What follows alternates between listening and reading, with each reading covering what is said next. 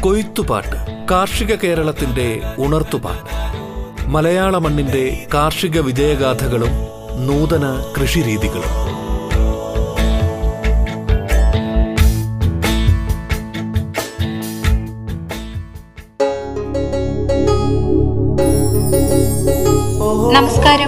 ശ്രോതാക്കളെ പശുക്കളിലെ മഴക്കാല രോഗങ്ങളും രോഗപ്രതിരോധവും എന്ന വിഷയത്തിൽ വിതുര ജേഴ്സി ഫാമിലെ veterinary surgeon doctor Kiran S S സംസാരിക്കുന്നു.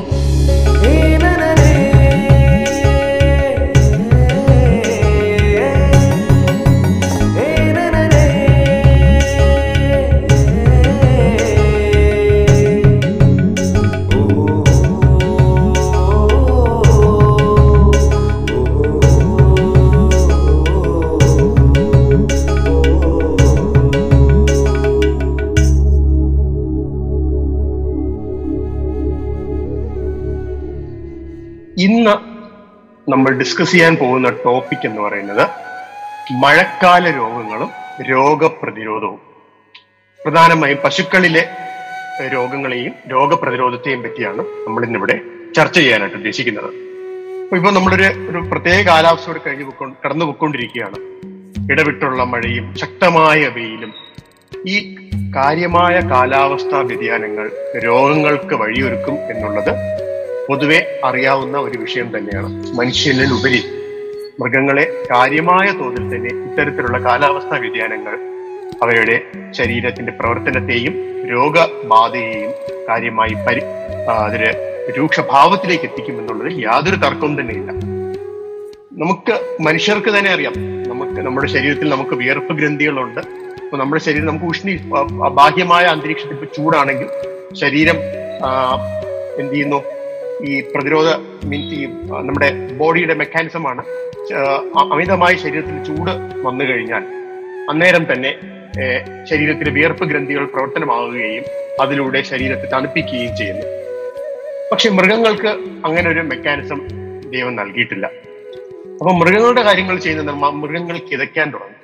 മനുഷ്യർ കിതയ്ക്കാറുണ്ട്. അമിതമായി ഓടി വരികയോ അല്ലെങ്കിൽ എക്സസൈസ് ചെയ്യുകയോ ഒക്കെ ചെയ്ത് ശരീരം പ്രവർത്തനം അറ്റിരിക്കുന്ന സമയത്താണ് നമ്മൾ കിതയ്ക്കാറുള്ളത്. മൃഗങ്ങൾക്ക് അങ്ങനെയല്ല. മൃഗങ്ങൾക്ക് ചെറുതായിട്ടൊരു ചൂട് വന്നാൽ തന്നെ മൃഗങ്ങൾ കിതയ്ക്കുന്നതാണ് കാരണം മൃഗങ്ങളുടെ ശരീരത്തിൽ വിയർപ്പ് ഗ്രന്ഥികളില്ല. അതുപോലെയാണ് മഴക്കാല സമയത്ത്. മഴക്കാല സമയത്തും ശരീരത്തിന്റെ താപനില നിയന്ത്രിക്കുന്നതിനായിട്ട് മൃഗങ്ങളുടെ ശരീരത്തിലുള്ള ക്യാൻസർ അത്രത്തോളം അഡ്വാൻസ്ഡ് അല്ല. അതുകൊണ്ട് തന്നെ പെട്ടെന്ന് രോഗങ്ങൾക്ക് വഴിവെക്കുന്നതായിട്ട് നമുക്ക് കാണാൻ സാധിക്കും. അപ്പോൾ ഇത് ഇത്തരത്തിൽ ഏതെല്ലാം രോഗങ്ങളാണ് ഈ മഴക്കാലത്ത് ഉണ്ടാകുന്നത് അവയെ എത്തരത്തിൽ പ്രതിരോധിക്കാം എന്നുള്ളതും ഈ ചുരുങ്ങിയ ഒരു സമയം കൊണ്ട് നമുക്കൊന്ന് എത്തി നോക്കാം അതിനു മുമ്പ് കുറച്ച് മഴക്കണക്കുകൾ.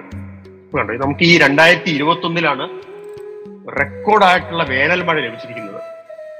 എഴുന്നൂറ്റി അൻപത് പോയിന്റ് ഒൻപത് മില്ലിമീറ്റർ ആണ് നമുക്ക് കിട്ടിയിരിക്കുന്ന വേനൽ മഴ. അത് ആയിരത്തി തൊള്ളായിരത്തി അറുപത്തി മൂന്നിന് ശേഷം ലഭിച്ചിരിക്കുന്ന ഏറ്റവും ഉയർന്ന മഴയാണ്. അപ്പൊ നമുക്ക് ശരാശരി നോക്കിക്കഴിഞ്ഞാൽ ഈ വർഷം എന്ന് പറഞ്ഞാൽ പൊതുവെ ഒരു മഴക്കാലം തന്നെ ആയിരുന്നു.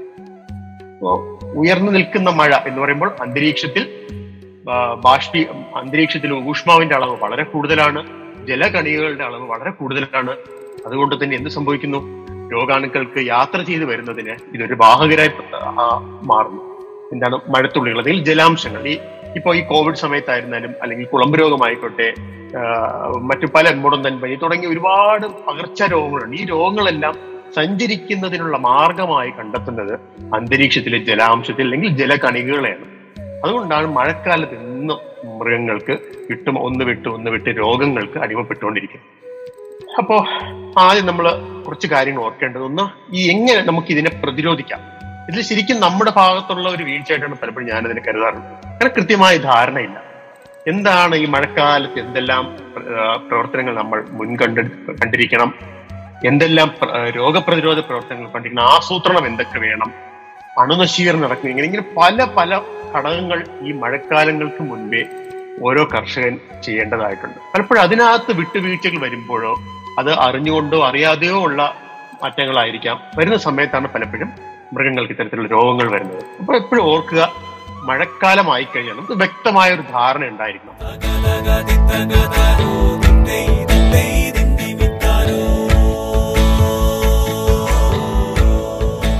കൊയ്ത്തുപാട്ട് കാർഷിക കേരളത്തിന്റെ ഉണർത്തുപാട്ട്. മലയാള മണ്ണിന്റെ കാർഷിക വിജയഗാഥകളും നൂതന കൃഷിരീതികളും.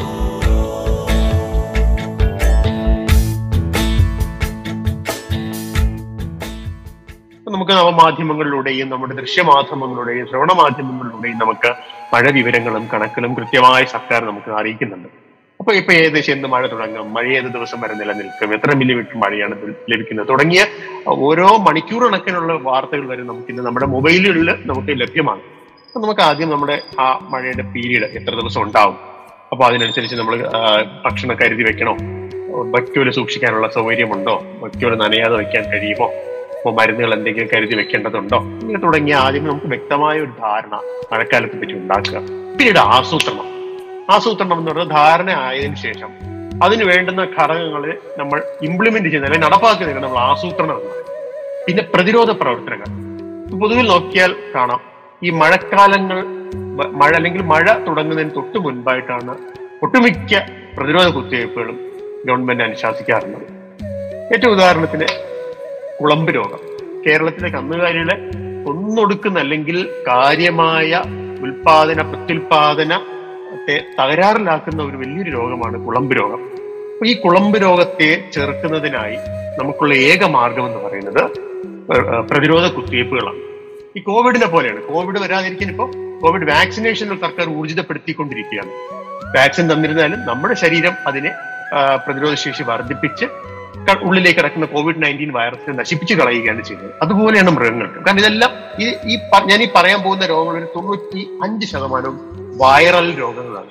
കൊറോണ വൈറസിനെ പോലെ അല്ലെങ്കിൽ അതിന്റെ കുടുംബത്തിൽപ്പെട്ട വൈറസുകളാണ് പല രോഗങ്ങളും മൃഗങ്ങൾക്ക് ഈ വ്യാപക നഷ്ടം ഉണ്ടാകുന്നത്. കാരണം വൈറസ് ഉണ്ടാക്കുന്ന രോഗങ്ങളുടെ രോഗപ്രതിരോധ ശേഷി കടത്തി വെക്കുവാൻ അല്ലെങ്കിൽ കവച്ചു വെക്കുവാൻ പലപ്പോഴും മൃഗങ്ങളുടെയോ മനുഷ്യന്റെ ശരീരത്തിന് കഴിയാറില്ല. മനുഷ്യന്റെ ശരീരം ഒരു പരിധിവരെ അതിന് സജ്ജമായിരിക്കും. പക്ഷെ മൃഗങ്ങളുടെ ശരീരം ഒട്ടുമിക്ക മൃഗങ്ങളും ഒരു വൈറൽ ഇൻഫെക്ഷൻ വന്നു കഴിഞ്ഞാൽ അതിനെ പ്രതിരോധിക്കാനുള്ള ആർജവം അല്ലെങ്കിൽ അവരുടെ ബലം ആ ശരീരം കാണിക്കാതെ വരുമ്പോഴാണ് രോഗത്തിന് അടിമപ്പെട്ടു പോകുന്നത്. അപ്പോൾ ഇത്തരത്തിൽ ഈ രോഗം മീൻസ് ഈ വൈറൽ രോഗങ്ങളെല്ലാം തന്നെ ഈ മഴക്കാലവും അല്ലെങ്കിൽ അതിനോടനുബന്ധിച്ചുള്ള സമയത്തായിരിക്കും കേരളത്തിൽ ഉണ്ടാകുക അപ്പോൾ ആ രോഗങ്ങൾ വരുമ്പോൾ മുൻകൂട്ടി മഴ വരുന്നതിന് മുൻപായിട്ട് നമ്മൾ വാക്സിനേഷൻ എടുക്കുന്നതിനെ പറ്റി നമുക്ക് ചിന്തിക്കാം. അടുത്തുള്ള അല്ലെങ്കിൽ നമ്മൾ താമസിക്കുന്ന പഞ്ചായത്തിലെ വെറ്റിനറി ഡോക്ടറുമായി സംസാരിച്ച് അദ്ദേഹ അദ്ദേഹത്തിന്റെ നിർദ്ദേശപ്രകാരം മഴക്കാലങ്ങൾ വരുന്നതിന് മുമ്പ് തീർച്ചയായിട്ടും പ്രതിരോധ കുത്തിവയ്പ്പ് എടുക്കുന്നത് ഒരു ശീലമാക്കി മാറ്റാം. അടുത്തത് ഏറ്റവും പരം പരമപ്രധാനമായതാണ് അണുനശീകരണം അണുനശീകരണം. എന്ന് ഉദ്ദേശിക്കുന്നത് എന്താണ്? ഇത് കാലികൾ കന്നുകാലികൾ നിൽക്കുന്ന തൊഴുത്തുകളുടെ അണുനശീകരണമാണ് ഇവിടെ സംസാരിക്കുന്നത്. കാരണം മഴ കഴിഞ്ഞാൽ പശു ഈ അന്തരീക്ഷം എപ്പോഴും ഈർപ്പമുള്ളതാണ്. പശു നിൽക്കുന്ന അല്ലെങ്കിൽ ആട് നിൽക്കുന്ന ആ ചുറ്റുവട്ടങ്ങൾ എപ്പോഴും തന്നെ ഈർപ്പമുള്ളതായിരിക്കും. ഒരിക്കലും ഉണങ്ങത്തില്ല. കാരണം വെയിലില്ലാത്തതുകൊണ്ട് ഒട്ടും ഉണക്കം ഉണ്ടാവില്ല പശുവിന് എപ്പോഴും വയറിളക്കം ഉണ്ടാകും. അതിനൊപ്പം തന്നെ ഈ പറഞ്ഞ ചാണകവും മൂത്രവും ഒക്കെ വീഴുന്ന അതിലേക്ക് ഷെഡ് ഉണങ്ങാതെ എപ്പോഴും ഒരു ഡാം ഒരു ഈർപ്പം അല്ലെങ്കിൽ ഒരു അടഞ്ഞു മൂടിയ ഒരു അവസ്ഥയായിരിക്കും ഷെഡുകളിൽ ഉണ്ടാവുക. ഇത് അണുക്കൾ പെറ്റുപെരുകാൻ സഹായിക്കുന്ന ഏറ്റവും നല്ല ഒരു മാർഗമാണ്. അണുക്കളുടെ ആവാസ വ്യവസ്ഥയ്ക്ക് വളം വയ്ക്കുന്ന ഒന്നാണ് ഷെഡിനകത്ത് വിട്ടുമാറാത്ത ഈർപ്പം. അപ്പൊ ഈ ഈർപ്പത്തെ നശിപ്പിക്കുക എന്ന് പറയുന്നത് മഴക്കാലത്ത് ഒരു നമ്മളെ സംബന്ധിച്ചിട്ട് വളരെ ബുദ്ധിമുട്ടാണ്.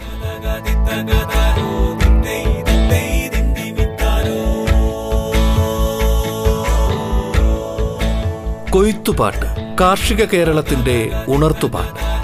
മലയാള മണ്ണിന്റെ കാർഷിക വിജയഗാഥകളും നൂതന കൃഷിരീതികളും. ഇടവേളയ്ക്ക് ശേഷം കൊയ്ത്തുപാട്ട് തുടരും.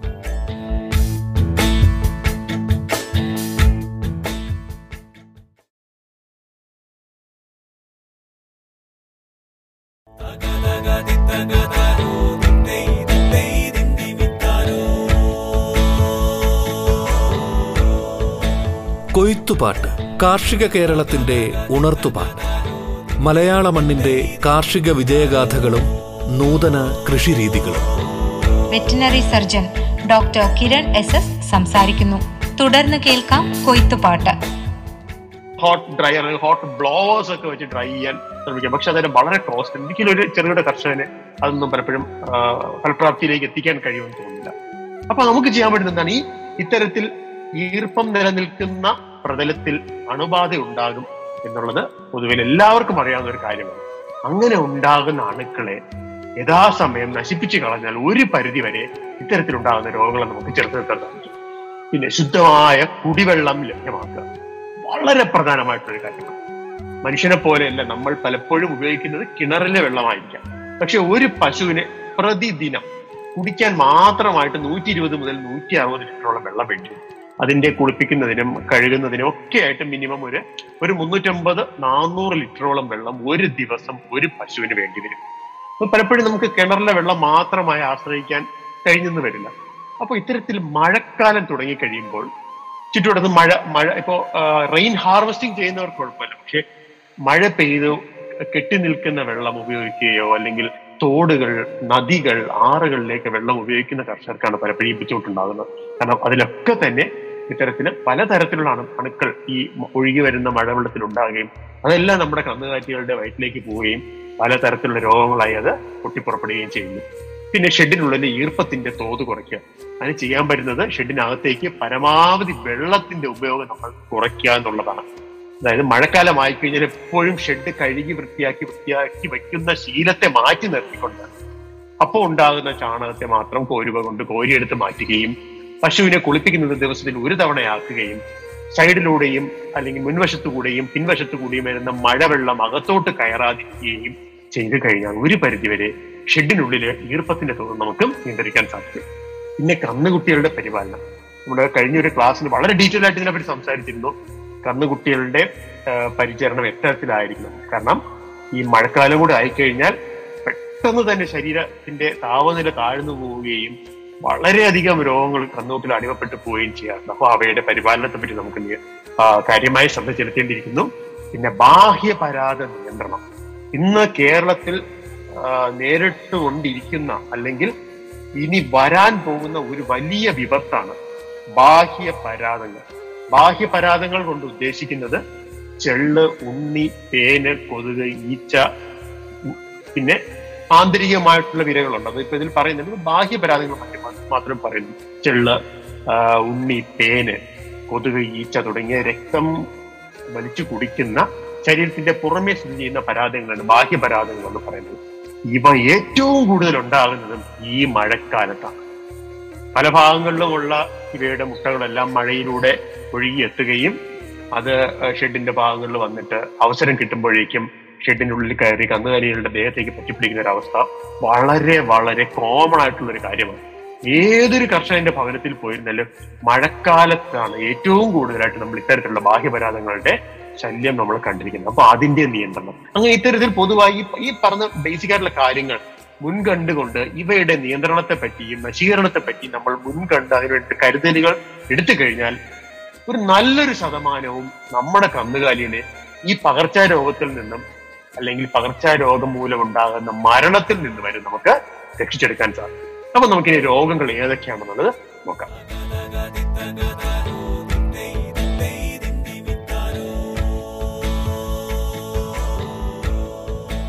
കൊയ്ത്തുപാട്ട് കാർഷിക കേരളത്തിന്റെ ഉണർത്തുപാട്ട്. മലയാള മണ്ണിന്റെ കാർഷിക വിജയഗാഥകളും നൂതന കൃഷിരീതികളും.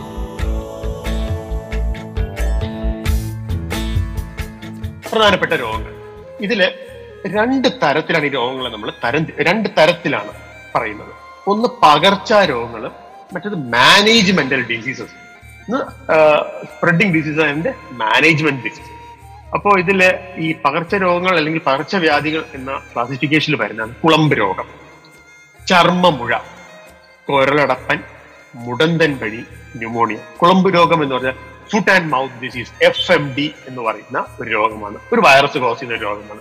അടുത്തത് ചർമ്മമുഴ. കഴിഞ്ഞ ഒരു രണ്ട് വർഷമോ അല്ലെങ്കിൽ മൂന്ന് വർഷമോ കൊണ്ട് കേരളത്തിലെ ഒട്ടുമിക്ക പശുക്കളെയും അഫക്ട് ചെയ്തിരിക്കുന്ന ഒരു രോഗമാണ് ചർമ്മമുഴ. അപ്പൊ അത് ഒരു പകർച്ചവ്യാധിയാണ്. അതും ഒരു വൈറസാണ് ഉണ്ടാക്കുന്നത്. അടുത്തത് കുഴലടപ്പൻ അഥവാ ഹെമറാജിക് സെപ്റ്റിസീമിയ എച്ച് എസ് എന്ന് പറയുന്ന ഒരു ബാക്ടീരിയ ഉണ്ടാക്കുന്ന ഒരു ഒരു അസുഖമാണ്. വന്നു കഴിഞ്ഞാൽ ശ്വാസം മുട്ടലാണ്. കോവിഡിന് വരുന്ന പോലെ ശ്വാസതടസ്സവും ശ്വാസം ബുദ്ധിമുട്ടും ഉണ്ടാകുന്നു. ഏതാനും മണിക്കൂറുകൾ കൊണ്ട് പശു മരണപ്പെട്ടു പോകുന്നു. അടുത്തത് മുടന്തൻ പനി അല്ലെങ്കിൽ എഫ് ഇ മറൽ ഫീവർ ഈ ഫീവർ എന്ന പേരിൽ ഇതൊരു വൈറൽ രോഗമാണ്. ദെൻ ന്യൂമോണിയ അത് ബാക്ടീരിയൽ ന്യൂമോണിയ ആയിക്കോട്ടെ വൈറൽ ന്യൂമോണിയ ആയിക്കോട്ടെ. ഇത്തരത്തിലൊരു അഞ്ച് രോഗങ്ങളാണ് പൊതുവിൽ കേരളത്തിലെ പകർച്ചാവ്യാധികളായിട്ട് അല്ലെങ്കിൽ ഡിസീസസ് നമ്മളെ സ്പ്രെഡിങ് ആയിട്ടുള്ള പെട്ടെന്ന് തന്നെ പകർന്നു പിടിക്കുന്ന രോഗങ്ങളായി വിലയിരുത്തപ്പെട്ടിട്ടുള്ളത്. ഒരുപാട് രോഗങ്ങളുണ്ട്.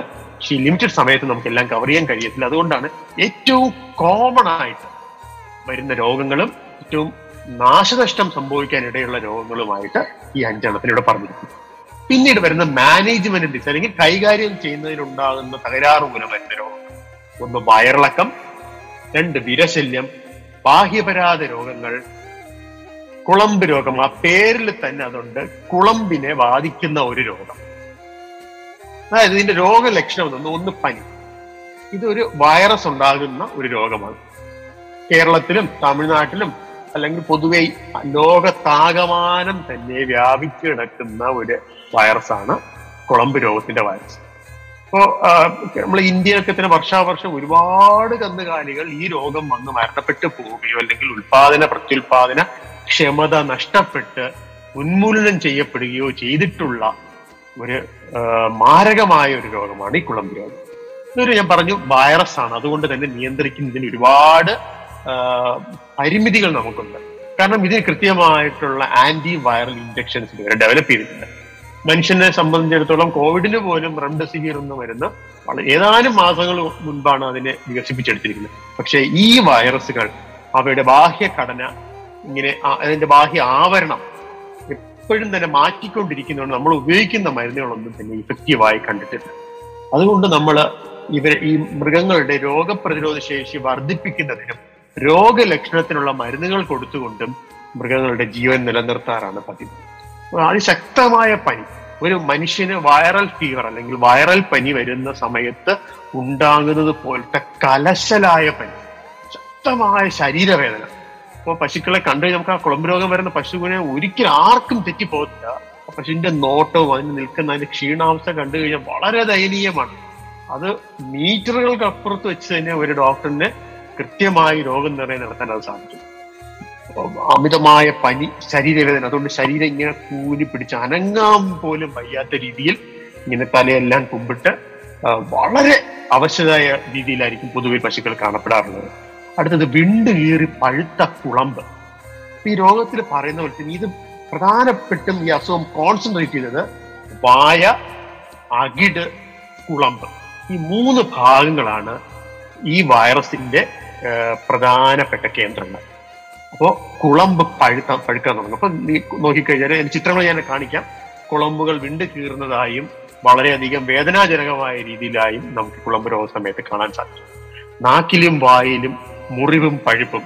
ഉമിനീര് തുടർച്ചയായി ഒഴുകുക എന്ന് പറഞ്ഞാൽ വായ തുറന്ന് നോക്കിക്കഴിഞ്ഞാൽ ആൾസർ മൗത്ത് ആൾസേഴ്സ് മനുഷ്യർക്ക് വരുന്ന പോലത്തെ ആൾസറിന്റെ ഒരു മുപ്പത് മടങ്ങ് മടക്കെങ്കിലും വലുപ്പമുള്ള വ്യാപകമായ നാശനഷ്ടം ഉണ്ടാക്കുന്ന മൗത്ത് ആൾസേഴ്സ് അതായത് വായ തുറന്ന് നാക്കിൽ തൊട്ട് കഴിഞ്ഞാൽ നാക്ക് തന്നെ ഇളകി വരത്തക്ക രീതിയിൽ സുഭൂഷന് വലിയ ആൾസേഴ്സ് ഉണ്ടാവും. നാക്കിനൊക്കെ വലിയ വലിയ വട്ടത്തിന് വ്രണങ്ങളായി അവിടുത്തെ സെൽസ് ഒക്കെ അല്ലെങ്കിൽ അവിടുത്തെ ടിഷ്യൂ ഒക്കെ തന്നെ ഇളകി അഴുകി മാറുന്നത് കാണാൻ സാധിക്കും. ശക്തമായ വായ വേദന വായും വായൊന്നും പക്ഷെ തൊടാൻ തന്നെ സമ്മതിക്കാറില്ല. ഭയങ്കര വേദനയുള്ള ഒരു അസുഖമാണ്. ഇപ്പോൾ ഗ്ലൗസ് ഒക്കെ ഇട്ട് നമ്മൾ വാക്കി അകത്തേക്ക് ഇട്ട് കഴിഞ്ഞാൽ കൈ തിരിച്ചെടുക്കുമ്പോൾ വായയുടെ ഉൾഭാഗത്തിലെ പല മാംസപേശികൾ നമ്മുടെ കയ്യിൽ അതിനൊപ്പം തന്നെ ഇളകി വരുന്നത് കാണാൻ സാധിക്കും. ഇത്രയും രൂക്ഷമായ ഒരു അസുഖമാണ്. സഹിക്കാൻ കഴിയത്തില്ല. ആ രോഗം വന്ന പശുവിന്റെ നോട്ടം. ഒരു മനുഷ്യന്റെ ഒരു ഡോക്ടറെ മനസ്സിൽ നിന്ന് ഒരിക്കലും കുളമ്പ് രോഗം വന്ന് നിൽക്കുന്ന പശുവിന്റെ നോട്ടം നിന്ന് പോകത്തില്ല. വളരെ ദയനീയമായിട്ടുള്ള രസവുമാണിത് പിന്നെ ഈ വേദന ഉള്ളത് കൊണ്ട് ഉമിനീര് കുടിച്ചിറക്കാൻ പശുവിന് കഴിയാതെ വരും. ഭയങ്കര പെയിൻ അൾസർ വായയുടെ ഏത് കോണിൽ നോക്കി കഴിഞ്ഞാലും മുറിവ് വ്രണങ്ങളായിരിക്കും. അതിനകത്ത് നിന്ന് ബ്ലഡ് ഇങ്ങനെ ഒലിച്ചുകൊണ്ടേയിരിക്കും അപ്പൊ ഈ വേദന ഉള്ളത് കൊണ്ട് പശുവിന് ഇത് കുടിച്ചിറക്കാൻ ഉമിനീര് കുടിച്ചിറക്കുന്നതിൽ വീഴ്ച സംഭവിക്കുകയും പശുവിന്റെ വായിൽ നിന്ന് ഉമിനീര് പുറത്തേക്ക് ഒഴുകി വരുന്നത് നമുക്ക് കാണാൻ സാധിക്കും. നോക്കിക്കഴിഞ്ഞാൽ വായിനിങ്ങനെ ഉമിനീര് നൂൽ നൂൽ പോലെ താഴെ ഇറ്റിറ്റ് വീണുകൊണ്ടേയിരിക്കും. പിന്നെ മൂക്കിലും വായിലും അകിടിലും മുലക്കാമ്പിലും കാലിലും ചെറിയ കുമ്പളകൾ കാണാം. എന്നിട്ട് ഇത് പോരാഞ്ഞിട്ട് വായിക്കാതെ നീർക്കെട്ടുകൾ ഉണ്ടാവും പക്ഷെ ചൂടുവെള്ളമോ തീയോ ഒക്കെ നമ്മുടെ ശരീരത്തിൽ വീണ് കഴിഞ്ഞാൽ പൊള്ളലുണ്ടാകുന്നത് പോലത്തെ വലിയ വലിയ പൊള്ളലുകൾ. വായിലും മൂക്കിലും അകിടിലും മുലക്കാമ്പിലും കാലിലും ഒക്കെ പൊള്ളലുകൾ വീർത്ത് കുമ്പളകൾ പോലെ വീർത്ത് വരുന്നതാണ്. അതിനകത്ത് ഒരു ദ്രാവകം ഉണ്ടാവും അത് പൊട്ടി ആ ദ്രാവകം ഇങ്ങനെ ഒലിക്കുന്നതും കാണാൻ സാധിക്കും. ഭയങ്കര പെയിൻഫുൾ ആണ്. പറയാനിരിക്കാൻ വയ്യ. ഭയങ്കര പെയിൻഫുൾ ആണ്. രണ്ടു മൂന്ന് ദിവസം കൊണ്ട് തന്നെ പശു വീണു പോകും. കിടന്നു പോകും. പിന്നെ പശുവിന് എണീക്കാനുള്ള ആരോഗ്യം പോലും പൊതുവെ കണ്ടെന്ന് വരത്തില്ല.